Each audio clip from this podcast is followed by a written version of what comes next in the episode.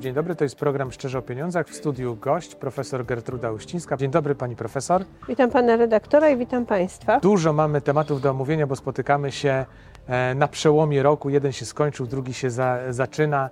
E, pani profesor, zacznijmy od podsumowania. Za moment wybiegniemy sobie w przyszłość, bo jest o czym mówić.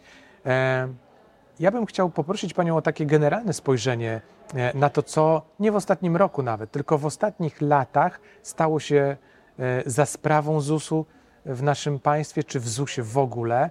Mm, no bo my chyba z takiego raczkującego cyfrowo społeczeństwa dziś staliśmy się społeczeństwem, które no, już jest na niezłym poziomie rozwoju cyfrowego, bo w zasadzie wszystko można przez internet załatwić. Mhm. Myślę o tych kwestiach obywatelskich.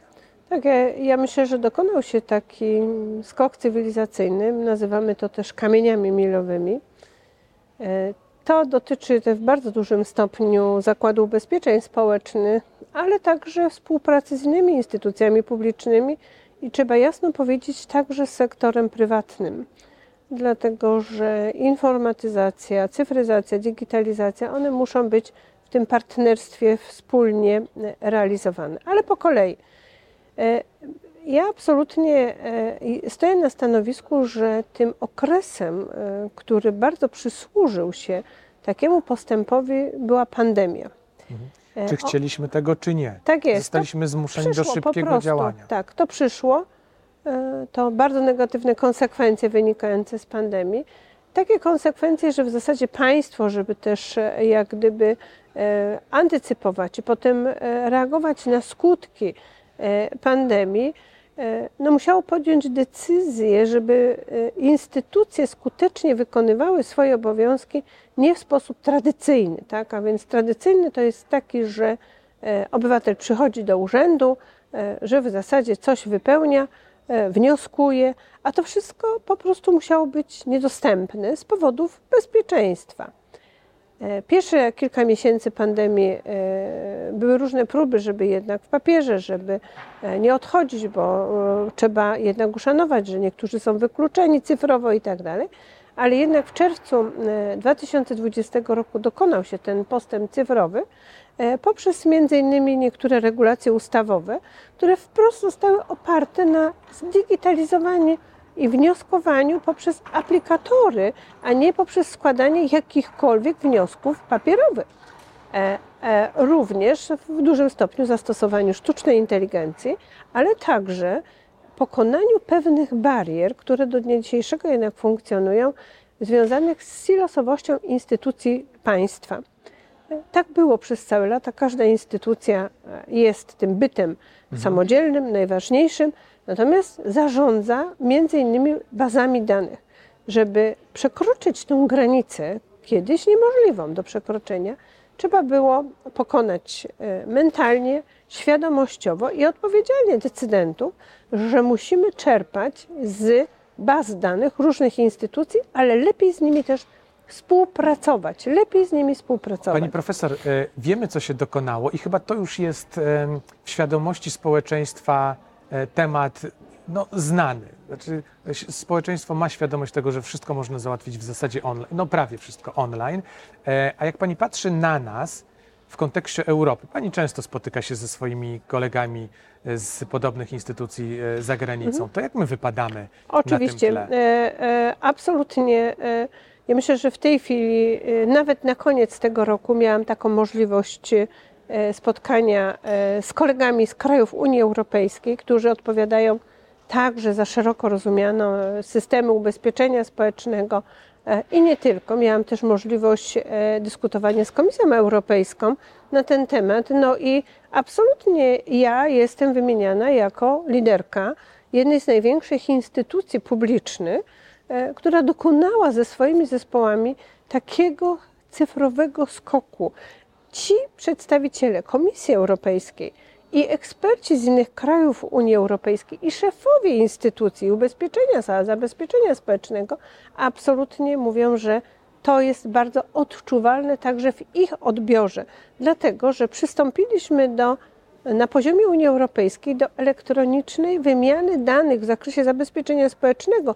Panie redaktorze, szanowni państwo, kilka lat temu to było nie do pomyślenia, że na poziomie Unii Europejskiej oczywiście przy tym ogromnym wsparciu też komisji, powstanie wielka platforma i że będzie można wymieniać te dane w związku z tym, że obywatele przemieszczają się w Unii Europejskiej, zwłaszcza Polacy masowo korzystają z tego przemieszczania się. My podjęliśmy taką decyzję, wyciągając te wszystkie wnioski z pandemii, że włączamy się do takiej platformy unijnej jako liderzy, jako współtworzący, e, co było bardzo pozytywnie odebrane i rzeczywiście jesteśmy liderami w tej chwili, jeżeli chodzi o funkcjonowanie tej platformy, wymianę informacji o przebiegu, w ogóle o stanie ubezpieczonego, który jedzie do Niemiec, do innego państwa. I te kraje, szefowie tych instytucji, a także przedstawiciele ministerstw mówią, że Polska na przykładzie Zakładu Ubezpieczeń Społecznych oczywiście jest tutaj liderem. Podam jeszcze jeden przykład, e, który tam jest bardzo wysoko oceniany. E, Polacy korzystają z prawa do przemieszczania się, pracują w różnych krajach.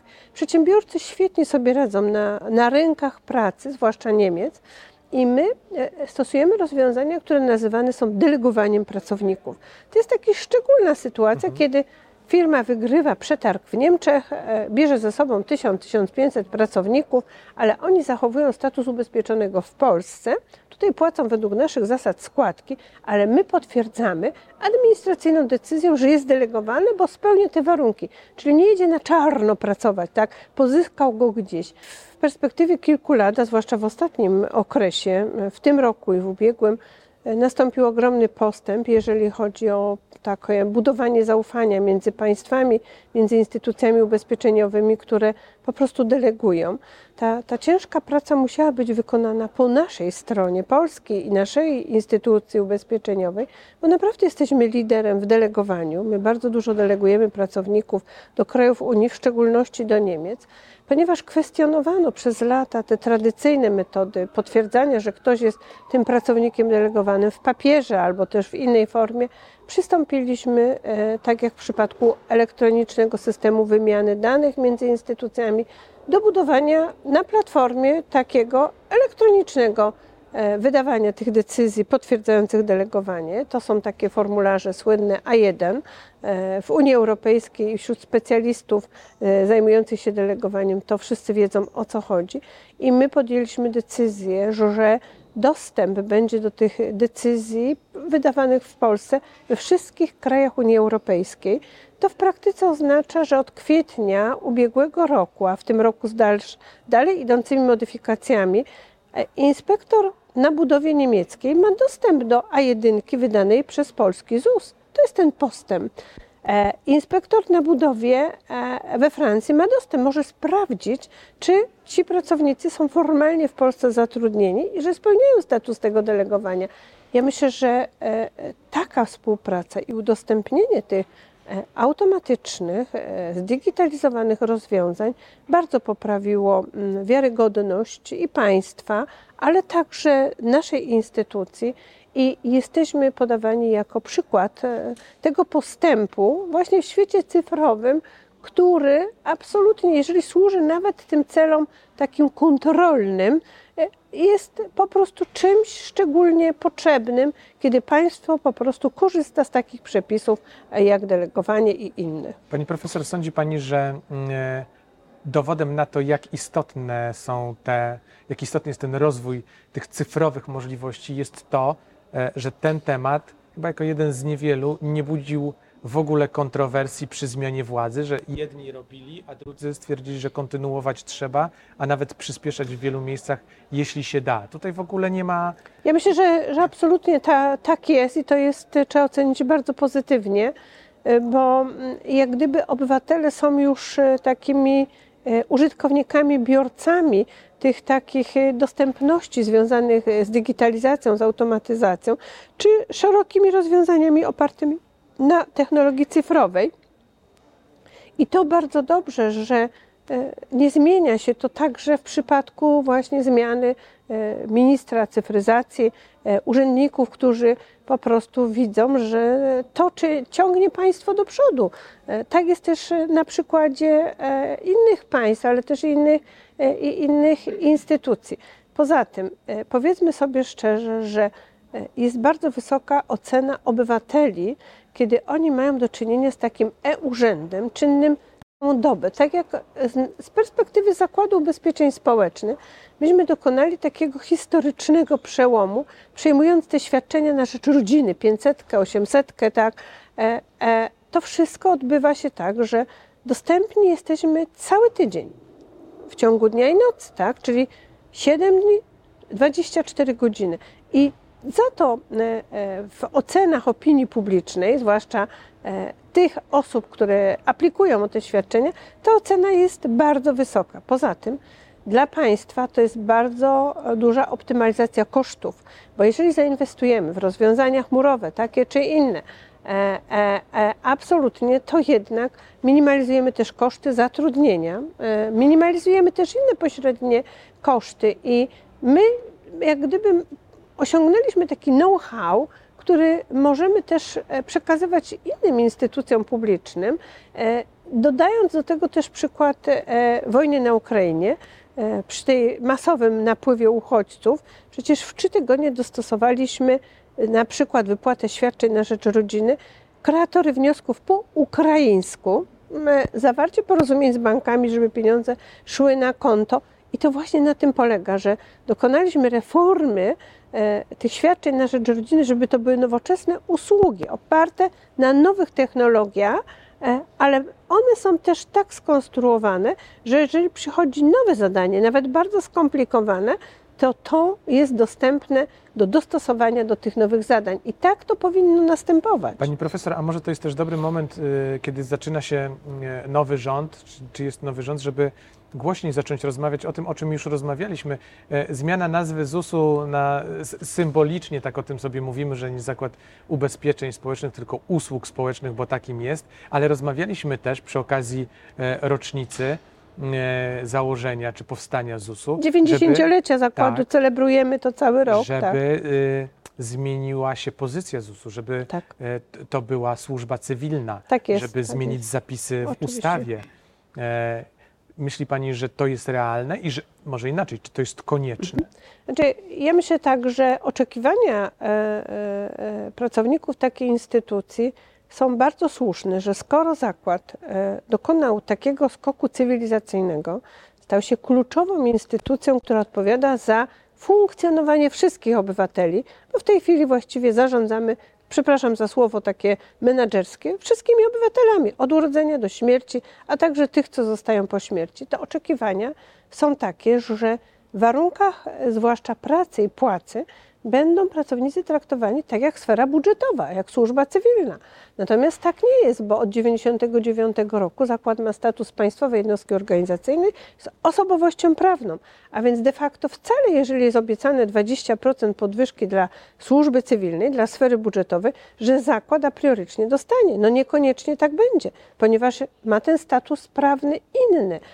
I z tego punktu widzenia, ale drugi ważniejszy punkt to jest taki, że My weszliśmy dawno w obszar takich strategicznych działań państwa, związanych też z bezpieczeństwem, szeroko rozumianym bezpieczeństwem socjalnym, chociażby kwestia baz danych, e, kwestia e, e, wrażliwych danych, no i mhm. szeregu innych, że my spełniamy wszystkie warunki, że jesteśmy tą służbą cywilną, że jesteśmy tą sferą budżetową, a więc jak najbardziej to jest kwestia moim zdaniem do dyskusji, do rozmowy i do takiego ukształtowania statusu prawnego takiej instytucji, która daje to bezpieczeństwo, skoro ona zarządza tymi ważnymi, wrażliwymi sprawami, w tym także to bezpieczeństwo pewności e, finansowania e, funduszu wynagrodzeń i tak dalej. Bo w tej chwili to jest tak, że ten fundusz wynagrodzeń gdzieś jest tam ustalony e, z Ministerstwem Finansów, ale poprawa tych warunków finansowania wynagrodzeń, ona jest związana z tym, że bierzemy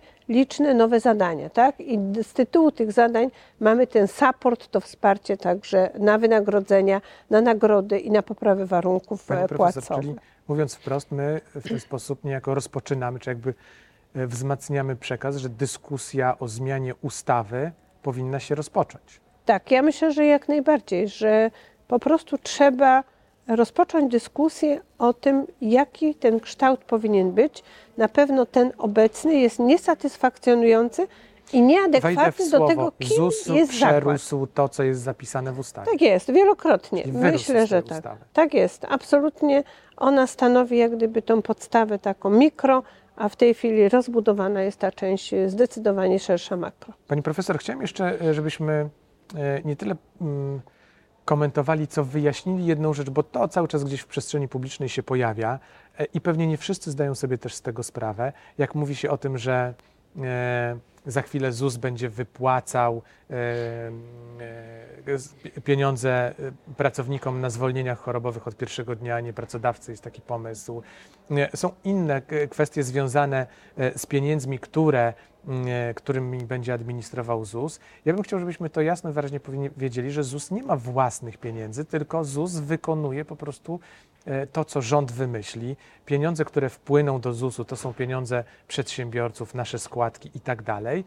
I e, to nie jest tak, że ZUS zabiera i ZUS daje. Tak jest, to są stereotypy utrwalane w tym przekazie codziennym i z tymi stereotypami e, trzeba walczyć.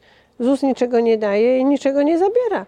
My realizujemy prawo, a prawo przyjmuje na wniosek rządu ustawodawca i tam się decyduje, że obywatelom przysługuje świadczenie A, B, C i tam się też decyduje, która instytucja jest odpowiedzialna za przyznanie tego prawa. W większości to jest Zakład Ubezpieczeń Społecznych, ale żeby teraz realizował to prawo, ten zakład, to mamy ten filar główny finansowy, a więc odpowiadamy w części finansów publicznych za bardzo ważny segment poboru składek, które pobieramy od przedsiębiorców, od nas, od ubezpieczonych, tworzymy fundusze, zarządzamy tymi funduszami i z nich wypłacamy.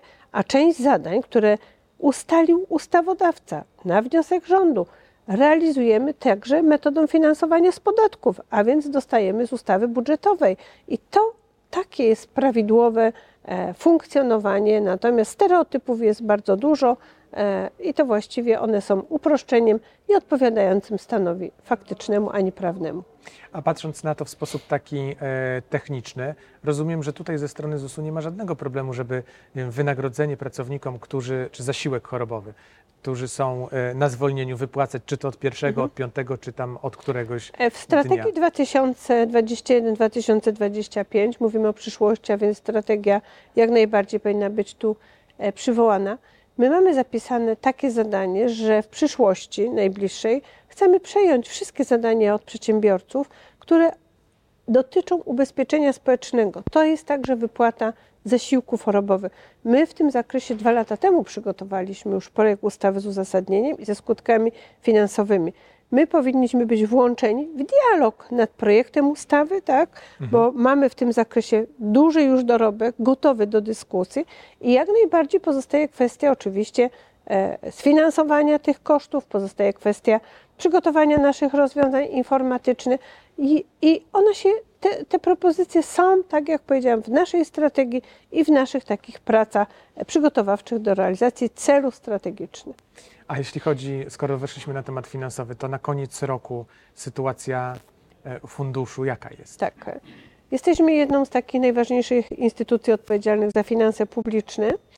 E, Na koniec roku pobraliśmy e, ponad 400 miliardów, prawie 410 miliardów złotych. To są bardzo duży budżet. Trudno aż wyobrazić Tak, sobie. trudno sobie aż wyobrazić.